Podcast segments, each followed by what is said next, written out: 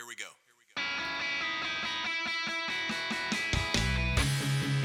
At our church, Jesus is Lord. That single belief calls us together as a community and sends us into our world with hope and purpose. At our church, your past will never define your future. There's always redemption, which means there's always a brighter day. At our church, we don't think we're better than any other church out there. We're just doing our best to become our best. At our church, we want you to believe in God, but we also want you to know that God believes in you. We are not against people who don't attend church anywhere. Instead, we pursue them with love, the very same love that's pursuing us. At our church, we're learning to serve God with all our hearts and we're learning to worship Him with all our lives. And if you're looking for the perfect church, we're not it. At our church, we will make mistakes, but we will choose to grow from them. At our church, we're part of a global community that's knit together by the resurrection of Jesus. And by the way, at our church, we believe that really happened too. At our church, we will engage with people who are in real need because we are the hands and the feet of Christ. And finally, we need you to hear this loud and clear. At our church, it's not really our church at all, it's His. And we live and move and breathe in His church for His glory and His fame, not ours. So here's the invitation. You're invited to jump in with your whole heart at your own pace and to experience the life that awaits you in Christ. Friends, this is going to be good. Welcome to our church. Raise the praise, put your hands together. Is there one thing in your life you got something to celebrate? Someone say, Amen, Pastor. Mm. Then that's what it's all about. When you come into the house of the Lord, this is the time to give thanks to God for His goodness, His greatness, for who He is, for all that He desires to do in us and through us. He's a good God. Amen? And He's more than that. Look at your neighbor and say, He's more than that. Now, I don't know about you, but I'm ready to just see what God's going to do in us and through us. We've got a lot going on today. Today, we're taking a moment to celebrate 93 years. A lot of changes and a lot of things, but you know, some of you look wonderful for 93 years old. You look marvelous, as I tell you. We're going to go before the Lord. We're going to praise Him. You look wonderful for 93 1. Yeah. And I just want you to let you know, man, when we come into this place, let's just get our eyes and our hearts on God and the Holy Spirit, that the Spirit wants to do wonderful things in us and through us and around us. Let's really understand who God is. Let's be jubilant because why? Do we have a reason to be jubilant? Because He's done it all. Can you give us some praise in the house of the Lord? Hallelujah. Let's go before Father. Let's remind ourselves of His goodness, His greatness, and who He is. Father, we are so grateful. We're grateful for those who are online. Father, we are grateful for all that you have done, all those are here. Lord, will you just draw our hearts ever so close to you? You are Lord of all. And so, Father, we ask that your Holy Spirit would now minister to us as we enter in. Forget about everything else, and as we give you praise, we raise the praise, the honor, your name. In Jesus' name. And everybody said, Amen. Let's give him some praise in the house of the Lord. All right, I'm going to call up Mark Henderson for a moment. And um, how many of you raise your hand if you remember Mark and you are you want to date yourself?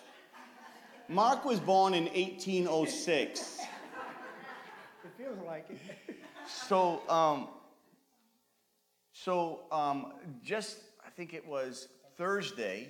Um, Mark and his wife, and then Walt, uh, his dad, and Bobby, his wife.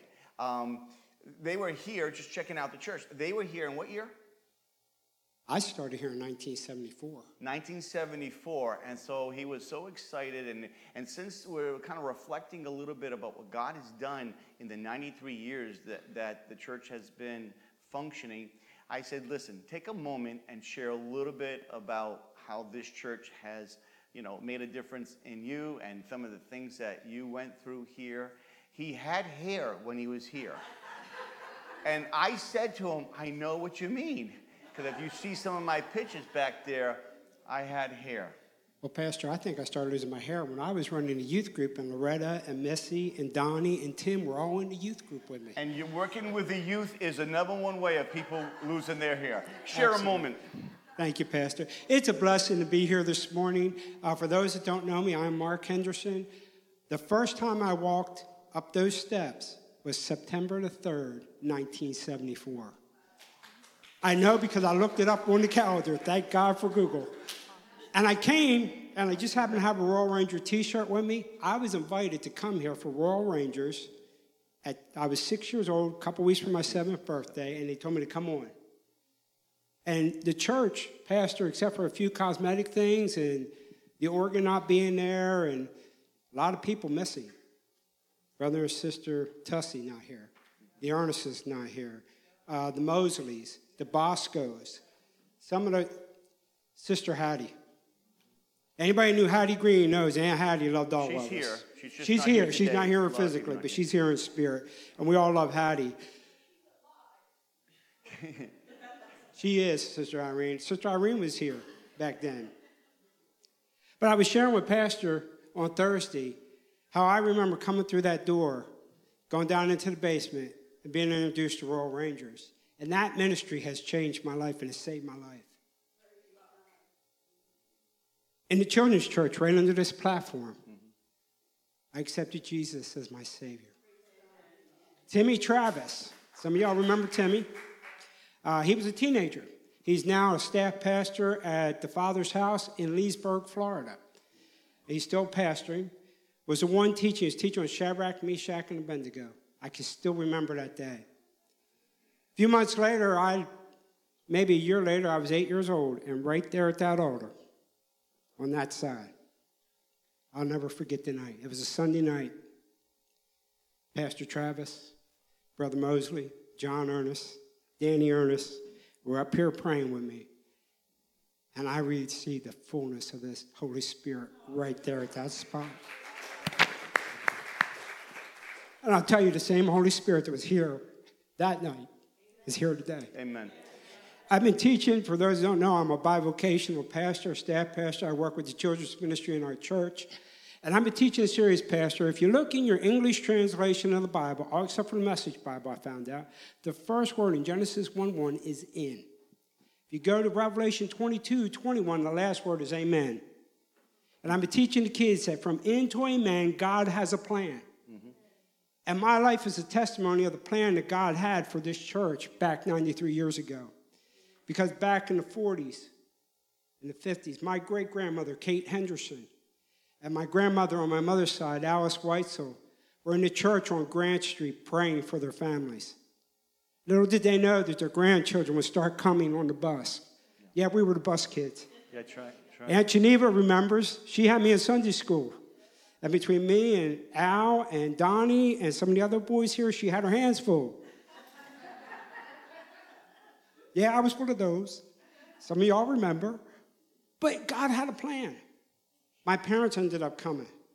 My dad ended up serving as a deacon in his church. From that Royal Ranger outpost, I know of three pastors that have come out of that outpost. Myself, my brother Tim, that many of you know, and Tim Travis have all come out of that outpost. I want to thank this church and those that were here for pouring into me and pouring into my family. Because I've had the opportunity to preach in many places around this country and even overseas in the Bahamas. You don't know which one of these little ones God's going to call next. You know, Pastor, you, you t- teased me the other day and you said, the reason people don't get out of children's ministry is because they refuse to grow up. That is true. But I'll tell you, the reason I stay in children's ministry and working with young people is because not only was I called to that, but when you reach a child, you reach them for their whole life. That's right. When you reach an adult, you get about half of it. Yeah. And children, even Jesus says, suffer little children to come unto me, for of such is the kingdom of God. This church has been an integral part. We, we sang about the foundation that we have, and that was so fitting because this is the cornerstone of my foundation of my relationship with God. This is where I met him. You know, this is where I experienced the fullness of the Holy Spirit at eight years old. This is the church that taught me some of the principles that I, I've taught for the last 30 plus years.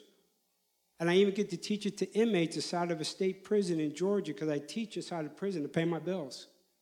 So things that, Geneva, things that you taught me in Sunday school and others here in this church, I'm sharing with serial killers and mass murderers and people you don't want to talk about.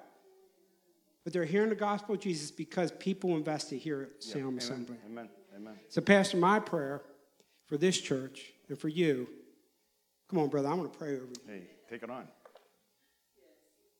Father, I pray for Pastor Corcoran.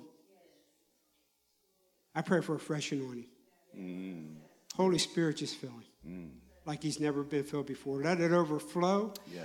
Father, as we read in the Bible, when they anointed the priest, they took a ram's horn of oil and they poured it over their head, and it mm. ran down their face, down their beard, down their garments, and onto the ground. Holy Spirit, pour out on my brother like that this morning. Yes. Holy Spirit, just set a fire in this place like it's never been before. Holy Spirit, come in as they finish this Acts chapter 2 journey. God, you had a plan way back in, in the very beginning when it was on Walnut Street to Grant Street to here. Mm.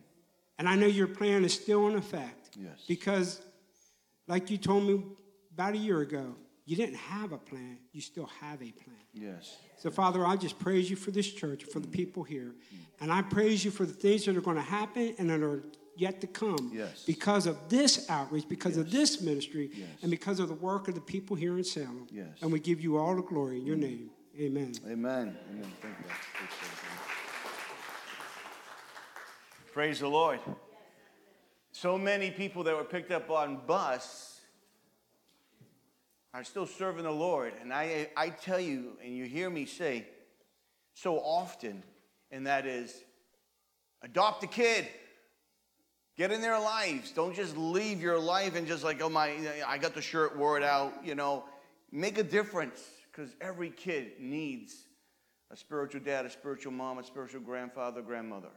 And when you can just love on them, another one, an extension, my word, it can make such a huge difference. So thanks so much, Mark. And uh, uh, when Mark came up to me and he told me his last name, I automatically knew he was a Henderson because he reminded me so much. I said, I can see Tim and you. Who's older? He is. Yeah, I'll, I can see Tim and you. You know, you if you were older, I say Tim is, you know. But yeah, I can see your brother and you and stuff like this. And I look at your dad, Walt. Thank you for serving so much as a deacon in this place and and the process there and working on the Royal Ranger ministry there that you did and stuff. You did a lot to. Uh, your heart was here when you were here as well, and so thank you for serving the Lord immensely. It makes a difference. It really does. Let's give God some praise in the house, can we? At this time, Rhett's going to come and she's going to read a brief annotated um, process. My philosophy is very simple. If you see a turtle on a fence post, he never got there by himself. When we accomplish great things, it's a we. Someone say we. You all French. We, we, we. Not I, I, I. It's a we, we, we. And if you put your hands together and allow God to use you for where what you have and be part of it, God can do some great things with you immensely. But you have to be a doer of the word, not just a hearer. This is a little bit of many people who have brought us to this point in time. All this took people that built it. The church before, they built it. It just, it takes work, it takes prayer. And just listen to where God has brought us to this point. It's brief. All right, our history starts with God working in the hearts of two men to establish a church in this community. Frank Facemeyer and Benjamin Shepherd were used by God in a mighty way. In 1915, Ben Shepherd and Frank Facemeyer had been regularly traveling for many years to Philadelphia, Pennsylvania, attending Highway Tabernacle Assembly of God. Today, it is called Highway Mission Tabernacle AG. The trip began to get wearisome, and they started to have Bible studies in Mr. and Mrs. Benjamin Shepherd's home and quickly grew out of that space. They formed a church in the old Greens Carriage House on Grant Street near the railroad station. When this church was first established, it was called Salem Pentecostal Church. They were there from 1928 to 1938. The Great Depression started in October 1929. Even through hard times, the church grew in strength and God was glorified. After 10 years, the old Greens Carriage House went up for sale. Our church was given the opportunity to buy it, but they declined because they thought it would be wiser to build a church on a piece of land on Grant Street that they had previously purchased. On January 28, 1930, the Salem Pentecostal Church was set in order by Reverend Joseph Tunmore, the district superintendent of the Assemblies of God, and was now called First Assembly of God. Reverend Philip Brochler was the first pastor. The church was completed during Reverend Carnes' pastorate. A new building on Grant Street was completed in 1938.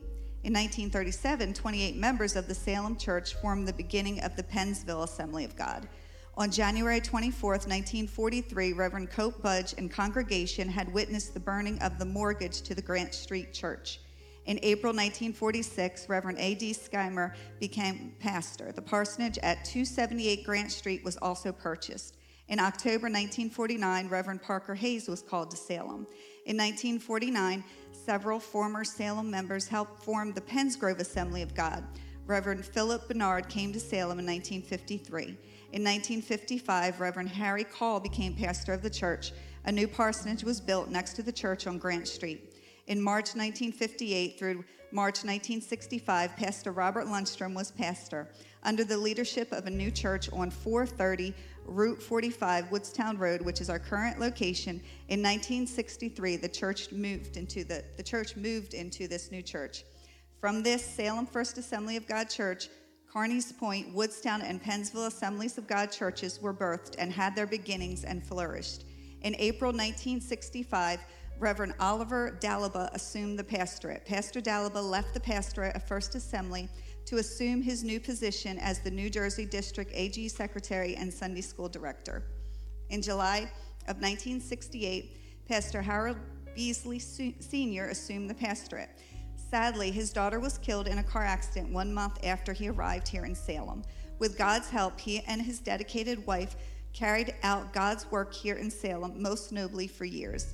In September of 1972, Reverend James Travis became pastor. Some challenging times came to the church body, and Pastor Travis chose to leave First Assembly to pastor Faith Christian Fellowship. In 1978 to 1980, Pastor Robert Lundstrom returned to pastorate a second time to help reunify the body of Christ.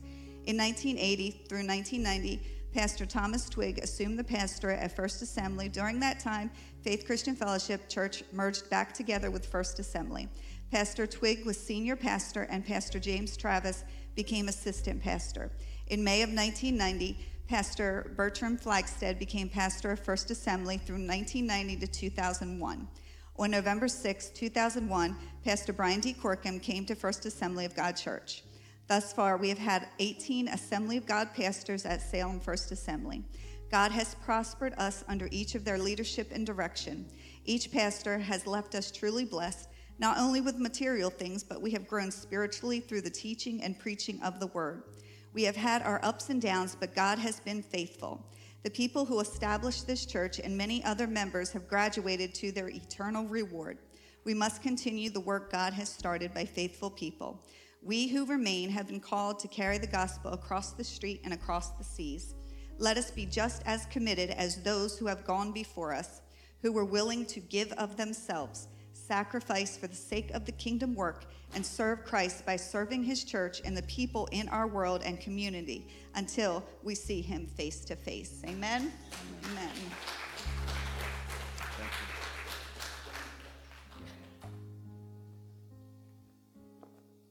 It's amazing how many people together can do so much over the process of time, even while the church was coming out of the Depression, they were still planting churches.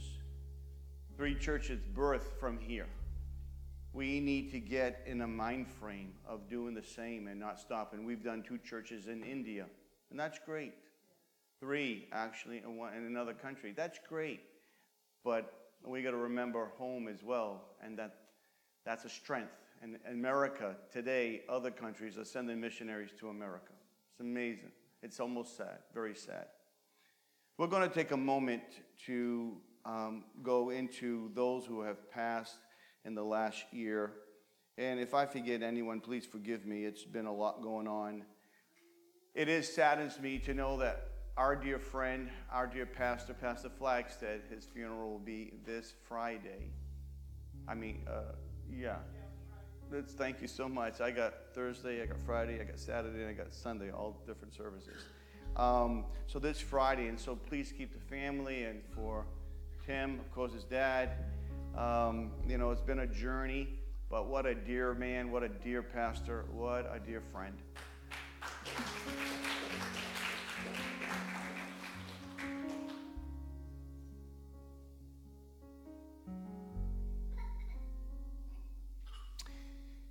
Let's take a moment.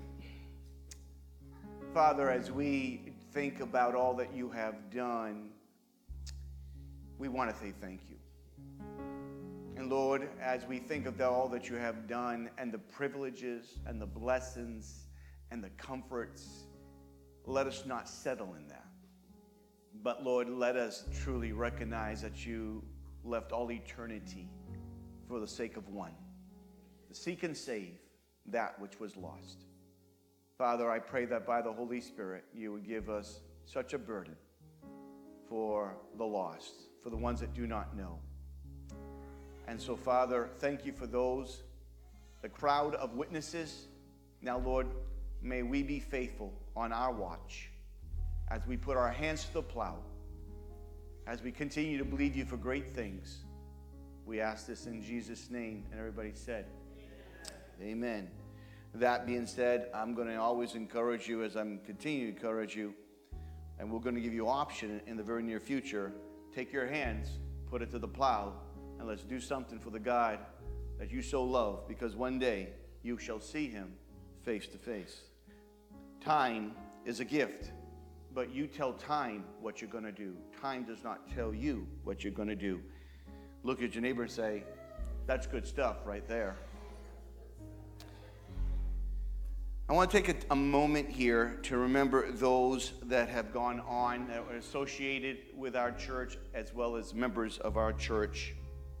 We have Patricia Hogg, that was once participated, but also very dear to Crystal. We have Frank Ernest, that was very involved in here and then left for, for many, many years. Peggy is not here today. Near is his um, son. But that being said, um, just remember Frank and Larry. Continue to pray for Barbara. Um, but we remember Larry Powers, the smile Larry had, and um, and Dolores Flagstead. She actually died on Christmas Day, and so much loved her Lord and Savior. And that piano was purchased for her to play, and could she play? Amen. I would just have, you know, you know, I let her play even when she wouldn't stop. Because I loved her. And she loved to play, and she could play it so well. And of course, Pastor Bert Flagstead, Bertrand, um, as he is now in the presence of the Lord, something that he's been wanting now for, uh, for a long time. I also want you to remember Pat Woodby. Her son passed away suddenly. Greg. And um, if you could give her a call, um, she's not here today because she's, it's, it's been, it just happened a couple days ago. It was sudden, unexpected. So if you could remember Pat Werber and give her a call, give her a card, let her know she's loved and she's cared about. What is so good about the story is that he just recently accepted the Lord before he passed. And that has been a tremendous comfort to her. So praise the Lord. Amen. God works. God is faithful. Pat is faithful servant. So just continue to help her during her struggling time. Let's take a moment. Let's join together to remember those of the past that made a difference. Let's remember those that are no longer with us, but that we take up their torch while it is still day. Father, I pray that you minister to every family, every situation. I pray your strength, your peace, your help upon each one. And Lord, as many a graduate, Lord, may you help us work while it is day and to truly lift up your word, to do your works, to worship you in spirit and truth. Continue to wrap your arms around the family and those friends near, near to each one. We ask this in Jesus' name. Amen. Amen. Can you give God some praise? We're going to worship the Lord. So if I could have uh, the ladies that are going to take up the offering today, um, we're going to worship the Lord in our giving and our living. And so for those who are new, uh, we do something a little different here. Um, we take the offering, we do not pray over an empty plate. If we're going to take an offering before the Lord, we're going to have something in our hands that we're going to give to God. Now, this is just a thought that I just had yesterday morning in prayer. I thought I'd give it unto you. The church is 93. If you want to give a sacrificial love offering of $93, have you ever gone to a have you ever gone to a party? Right? 16. Uh, and I said, you know what, Lord? You know, I get at Christmas time, I get really upset because everybody remembers everybody at Christmas, but it, whose birthday is it? So in my life, Jesus gets the best gift every Christmas. So if I bought someone a car for Christmas and it cost me $10,000, I got a little bit, right? But but if I buy a car for someone, then guess what? I'm gonna uh, if I buy some gift for Christmas and it's costly, God's gonna get more than that. It's His birthday, amen.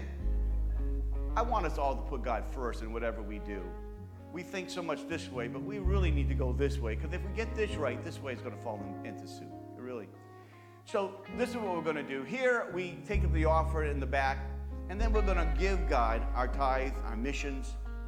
We support 52 missionaries every single month. And so we're going to lift that to the Lord. If you, have, if you haven't paid your missions, please do that. Please do not do anything until you pay your tithe, then your missions, and then your love gifts. That's that's the order. So, if you like to do uh, $93 for uh, 93 years, that's something between you and Lord. I just had that thought. Thought it'd be a great idea just to bless the Lord, and just to say, hey, you know, investing in the kingdom. So as you look wonderful. How many look feel feel like? Uh, how many would say you feel wonderful? Raise your hand.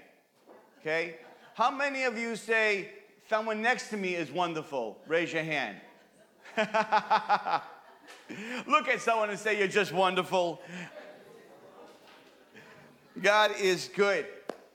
Well, as you know, we are in the Who's Your One series, and I pray that if you haven't yet dropped in the name of one that you think is very special to you and that you really want them to come to a full understanding of who Jesus is, there's some fish out in the foyer. The fish are out of water and they need to find the bowl, and that's so important. So far, we've talked about the rapture. We laid some foundations before the, the series, talked about the rapture because one day, one day, it's going to happen. In a twinkling of an eye, we're going to be gone. And we had Fisherman Joe here. And what happened to Fisherman Joe? He left. He left, but quick. There you saw him all in his fishing gear, and boom, gone. Just disappeared. Well, that's what's going to happen to you. The only thing that's going to left behind is what you're wearing. The rapture is going to take place. And then we built another brick, the saying that we have to be mission minded. That means you have to be focusing on God's mission of what God has you here. Look at your neighbor and tell him, God has you here for a purpose. Tell him. So once we understand that there is a rapture going to be taking place, God's coming back for his bride, we have to realize that while that happens, we need to be mission minded. And then we ask our question, who is your one? And the title of that first message was simply Be the Difference. It be the difference like Andrew was to Peter. He went and heard that this is the Messiah, and right away he went to go tell someone he loved. He went to go tell Peter, Listen, I found the one we've been looking for. God's asking you to be the one. We need to step up. And then we did part two, talk about destination eternity. That the next step for all of us is eternity. We're going to spend eternity somewhere. Amen? And where we spend it is all about you, not about God. God's provision is made. Your decisions will determine what happens in eternity for you. Either it's going to be heaven or it's going to be hell. But let me tell you, God has made hell, God never made hell for you and I. It was for the fallen angels. However, He sent His Son, Jesus Christ, to come to earth. He provided a way. So no one needs to go there. And why would anybody want to go there? Why does anybody say no to love, peace, grace, forgiveness, long suffering? I, I don't know. I don't know. But the relationship with God, the one who created things, loves you so much. And so he had some blocks. So today I want to talk to you about who will you carry? Who will you carry? This is important. Who will you carry? Can I have my PowerPoint, please? Right. I love the thumbs up. Who will you carry? That's a question. Some of you put names down in here of a person that's upon your heart that you want to see them come to the full, full knowledge of who Jesus Christ is. I want you to know that we have to live making a difference. If we don't, why are we here? Is it all about us? I've been with millionaires that have everything you can think of. I've been in houses so big you get tired walking in them because it's such a distance to get to places. I've been outside their house, as big as it is, and their spare house for their guest is bigger than probably any of your houses here today. I actually thought when I was at, uh, actually at his house, I said I felt part of the, I felt like I was part of the mafia. Because it just was amazing. It was like, you know, I was, he just, it was all top end. That being the case, that being the case, it doesn't matter how much you have. It's what you do with what you have. It's not how long you live. It's what you do with the amount of days that you live.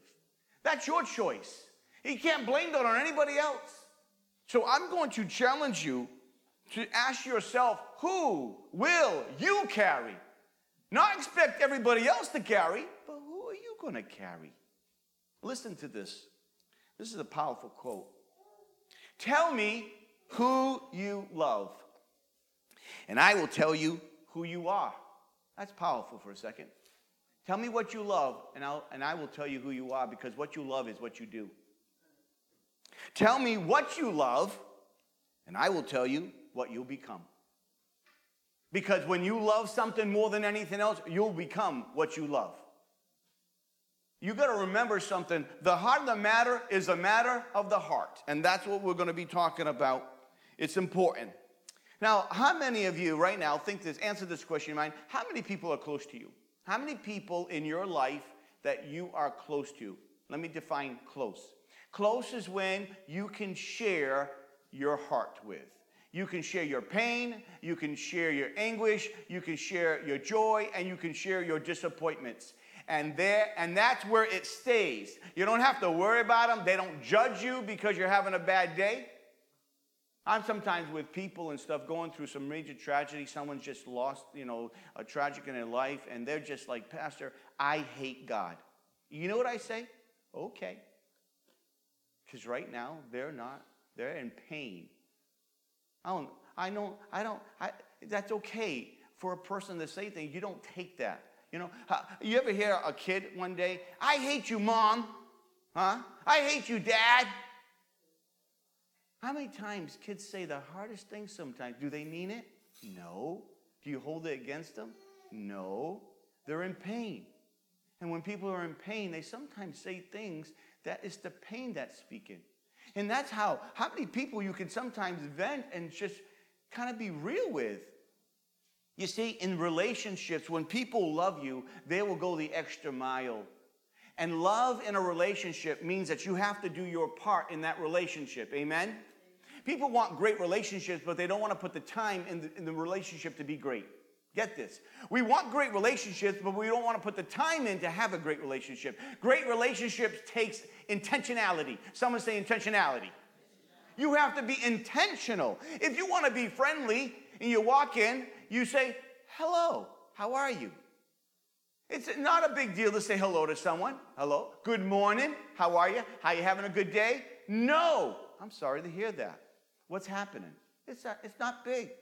You don't have to answer and have all the answers. Hello, you just have to care about them. Is that not right? They just sometimes people just need an ear, just a vent, and you say, okay.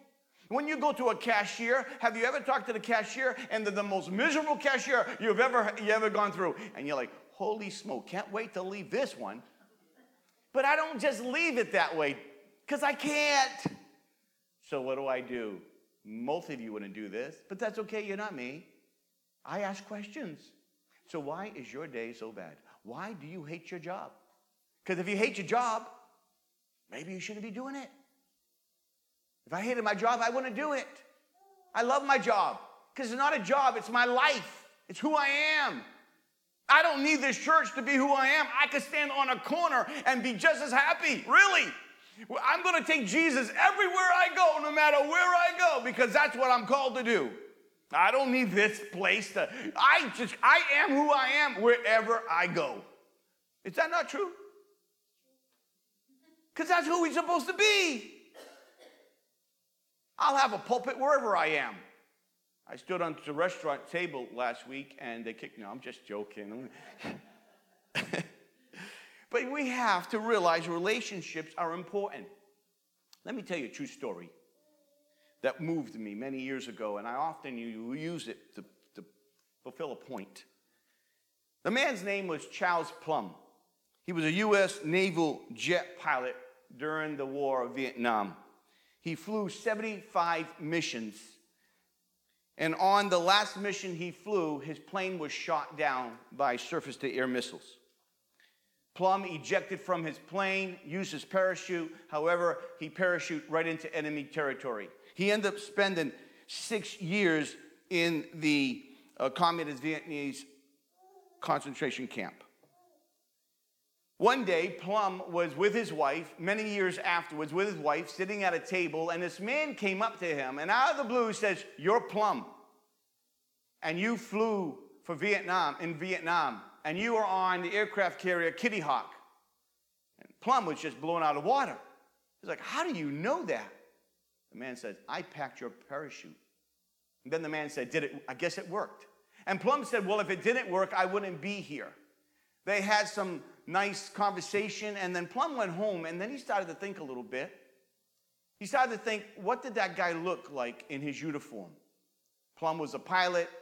He was one that take care of the parachutes. They kind of like didn't talk with each other. They were like different, separated, you could say. And Plumb started to think, you know, I wonder if I was ever kind to him.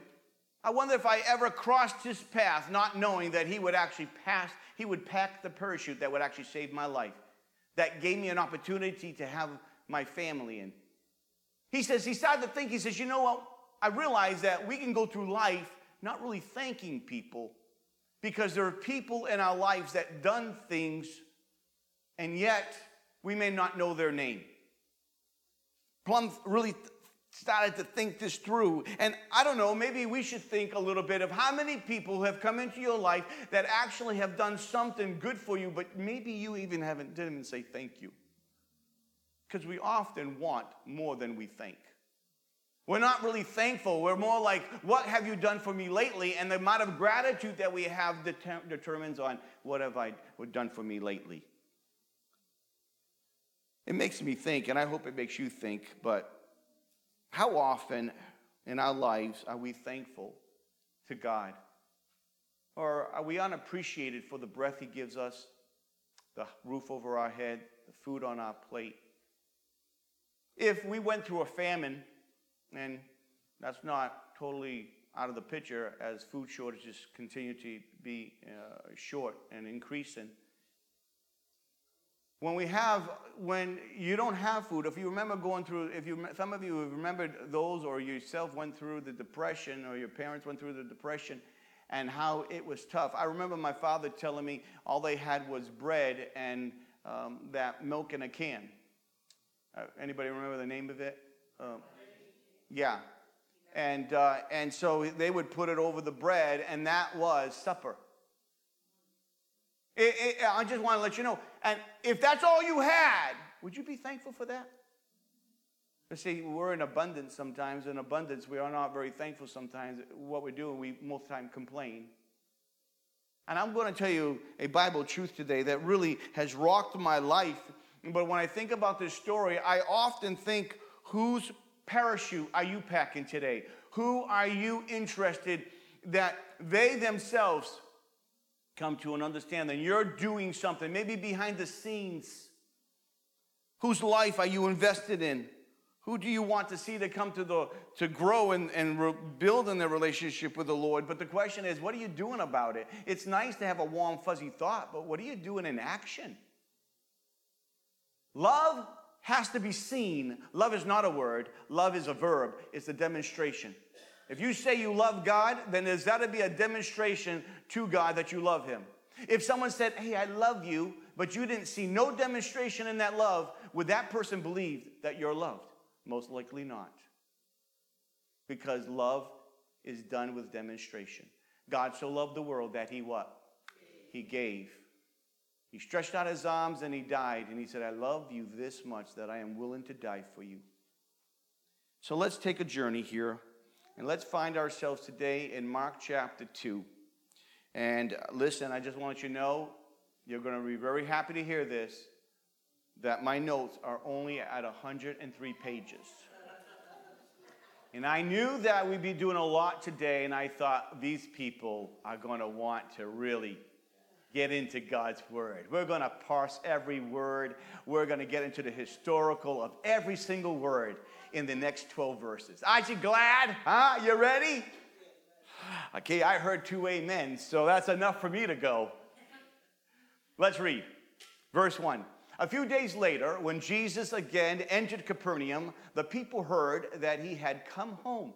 So many gathered there, uh, many gathered that there was no room left, not even outside the door, and he preached the word to them.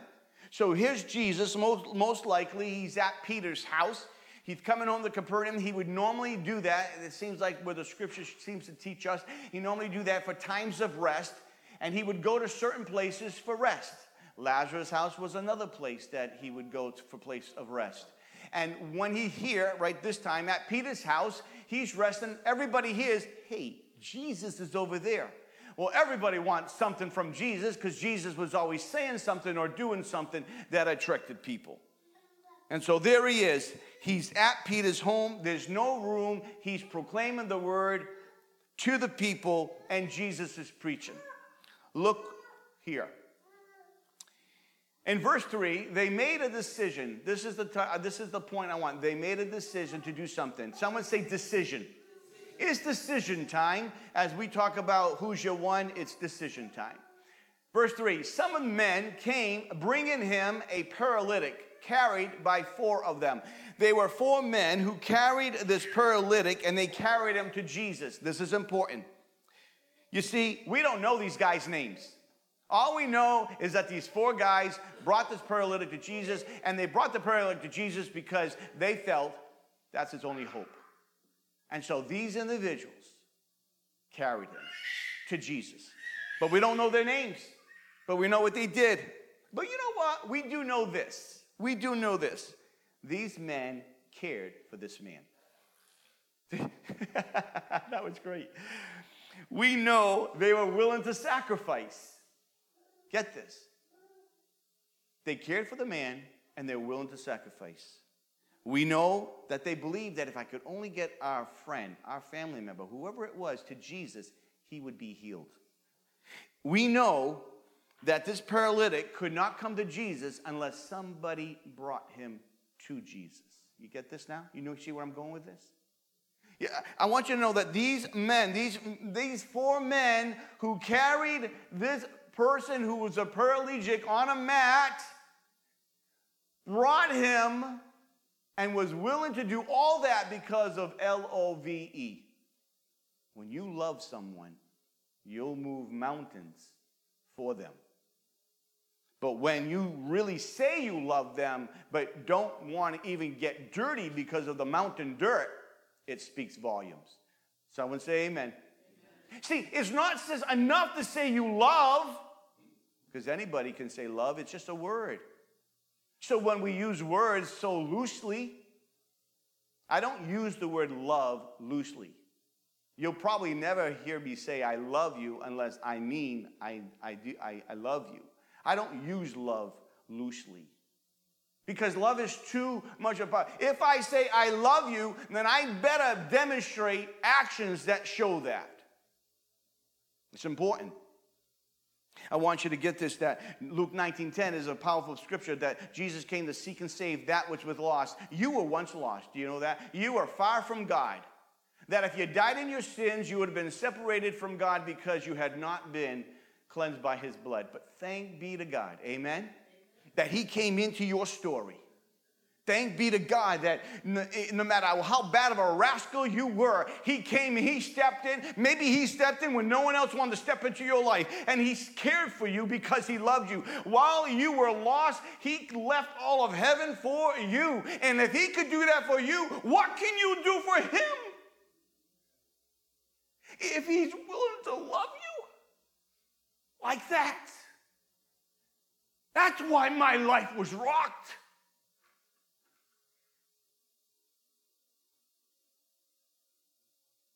Because love does.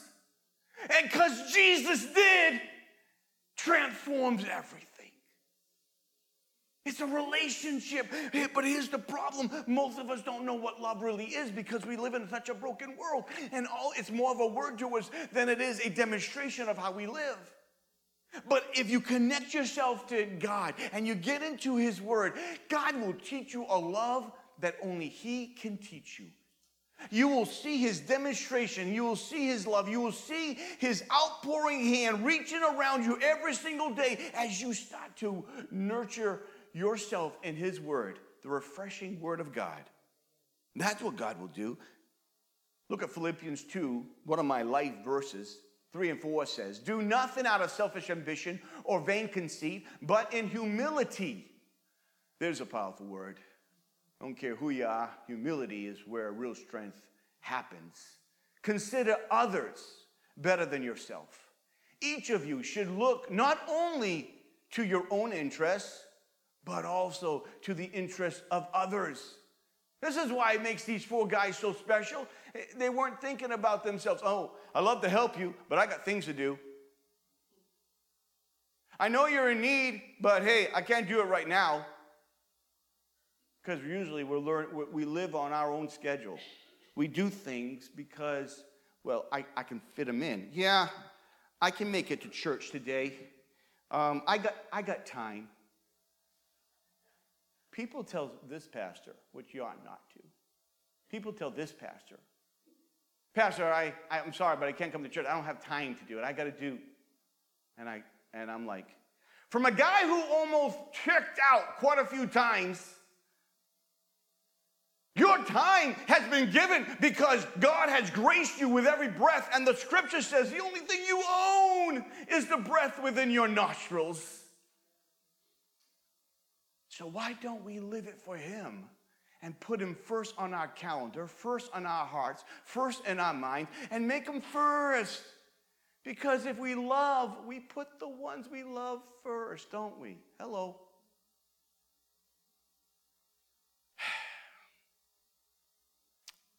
What you believe is one thing, how you live is another. Our belief must show others the directions of the cross. People should see what you live, love, simply by looking at your life. If your friend who's close to you, if they really know you, they can tell you what you love simply by looking at your life. And you should ask those close to you, say, hey, can I ask you a question? What are the things I love? And see if God is a priority in that description. Just an evaluation, a weight evaluation. So, first of all, these four person, these four people, they made a decision. Someone say, made a decision. Now, look what happens next. Second, they were determined for their friend to see Jesus. This is huge. If you want to help your family, help your friends, help your loved ones, help those you care about, you have to make the decisions and you need to be determined in getting it done. You can't, like, well, maybe, hmm, maybe, maybe I'll help you. Look what it says, verse 4. Since they could not get him to Jesus because of the crowd, they made an opening in the roof above Jesus and after digging through it, lowered the man, the, lowered the mat, the paralyzed man was lying on. I love this part. I love this part. I'll tell you why in a, in a little bit. But in this point right now, these friends are determined, they're determined to go against the odds. How many of you have had the odds against you? Come on, you had the odds against you. Yeah. Sometimes when you have the odds against you, when you have situations over here, circumstances over here, you're like, God, I, I just don't know. I don't know. You know, your God is the God of the odd breaker. I have seen it over and over again. But I am so thankful that we can learn a lesson that these men did not quit. They could have said to their buddy, their family member, Hey, bud, man, I'm so sorry, but we almost made it. I mean, we got here. We got but there's no way to get in. No, they were not allowing that. I love when I see tenacity of people when they don't quit. Because if you don't quit, you'll win. Because winners never quit. Winners never quit. And quitters never win. You got to get this. Anybody can quit when it's tough. Anybody can quit when it's hard. And you got a real problem. You just travel all this way. You get to it and you get a, a disappointment. You got, you got a real, real down right now. You are so excited. And then all the excitement goes out the windows. But they didn't see it that way, did they? No, they didn't. They thought, thought about what could we do? What can we do? Because obstacles are the things you see when you get your eyes off your God who's big. I'm to say that again. Obstacles are the things you see when you get your eyes off of the God who's big. Ah, oh, we can't. But they didn't say that to him. They got together, and before you know it, they faced their dilemma and they said, What are we going to do? Just like Elijah, when God told him to go to Mount Carmel on uh, Kings 18, looked terrible. What a dilemma there. Every, all these people, but then he, 63 words, 62, 63 words, he prays, and all of a sudden, everything changed. The God of the odd, breaker. How about Meshach, Shadrach, and Abednego? What a dilemma. You either worship or you die. But that words they say, our God's more than able to take you out of the hands, O king. But even if he does it, we're not going to worship. But when they were thrown into the pit, how many know that Jesus, the fourth man, is in the fire? And if he's in the fire, he's with you. And he's with you, you're to be okay. Look at your neighbor say, You're to be okay. How about Moses against the Red Sea? You want to talk about a dilemma? Guys like Moses, what are you doing? Go raise your stick up. We're to part the sea. God will make a way where there seems to be no way. How about the woman that had 12 years of a blood issue? What a dilemma. But all in her mind, if I can just get to Jesus, if I get, she didn't just quit. She pushed it through. She pressed through the mess. And as she pushed people aside and pushed it, and she only could get to the hem of the garment, the finished work of that garment, and God healed her. Felt the virtue come out of you. What happened? Why? She didn't quit.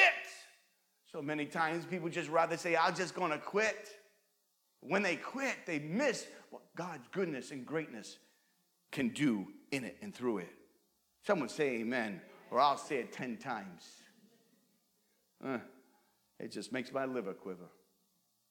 Look at this. Number three, Jesus was delighted to see their faith. This is the part that I love. When Jesus saw their faith, they're breaking through the ceiling, he said to the paralytic, Son, your sins are forgiven. Get this, get this. I don't know what Peter was saying. You know what I mean? Like, hey, that's my roof, Lord. Uh, I know you're happy about this. You're, you're, you're really delighted. You're seeing this great faith. I'm really happy for you, Lord, but that's my roof. But nevertheless, when Jesus saw their action, Jesus was moved. It can teach us something, saints. When Jesus sees our actions of love, we can bring delight to God. You ever think about that? Every day of my life, I wake up this way.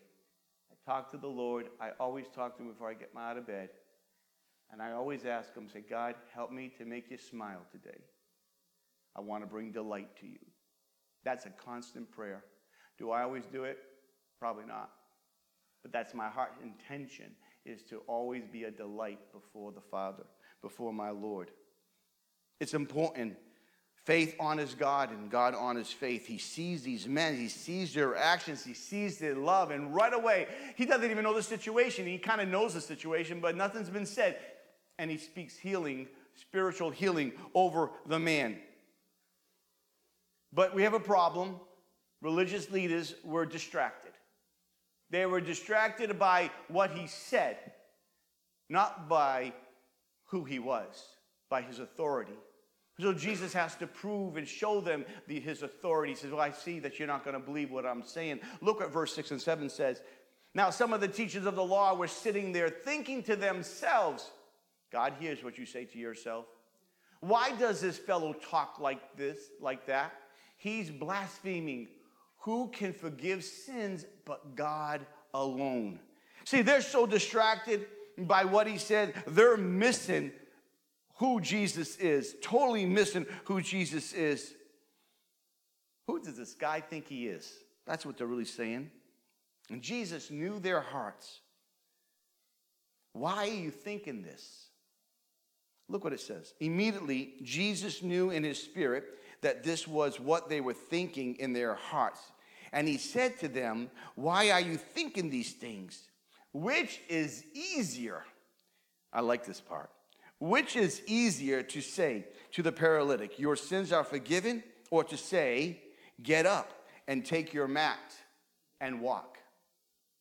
So that you may know that the Son of Man has the ability, has the authority on earth to forgive sins, he said to the paralytic, I tell you, get up, take your mat, and go home.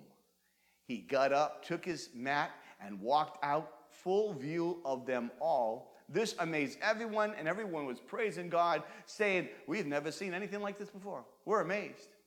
This is your God. Hello. Can you give God some praise in the house of the Lord? This is your God. God's still in the work working miracle working business. I don't care what situation, what circumstance you have. God is over it all. You need to put your word, put your heart on the words of God and stop believing it. Because the question of authority, Jesus answered. What's easier? Said uh, the, the, the, heal the, the say the paralytic be forgiven or take up thy mat and walk.